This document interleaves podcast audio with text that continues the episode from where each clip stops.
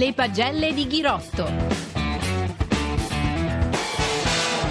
1 Massimo Ghirotto. Eccoci qua, buonasera Maurizio. Allora partiamo subito, parliamo con Caleb Iwan, il vincitore.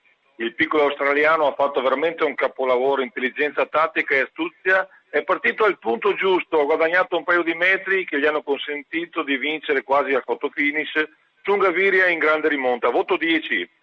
E poi andiamo a Fernando Gaviria, non molla, non molla veramente questo colombiano, si butta dentro su tutte le volate, anche ai traguardi volanti.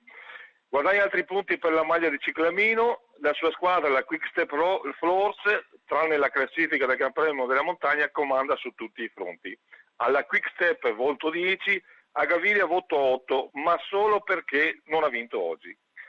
Sam Bennett, oggi terzo, che fosse un ottimo velocista lo sapevamo, ma che fosse in grado di lottare con i tre mostri Gaviria, Iwan e Greiper, francamente no. Voto 7.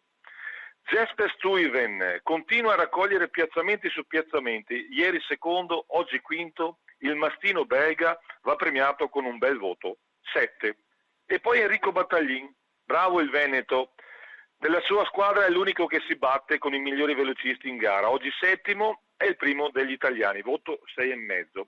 Veniamo ai due bocciati di turno, eh beh, il Andrei Greipel, il Gorilla, oggi quarto, lasciato solo ancora una volta da parte della sua squadra. Quella più importante probabilmente gli è, mancato, gli è mancato le gambe in pratica, ecco questo volevo dire Maurizio. Voto 4.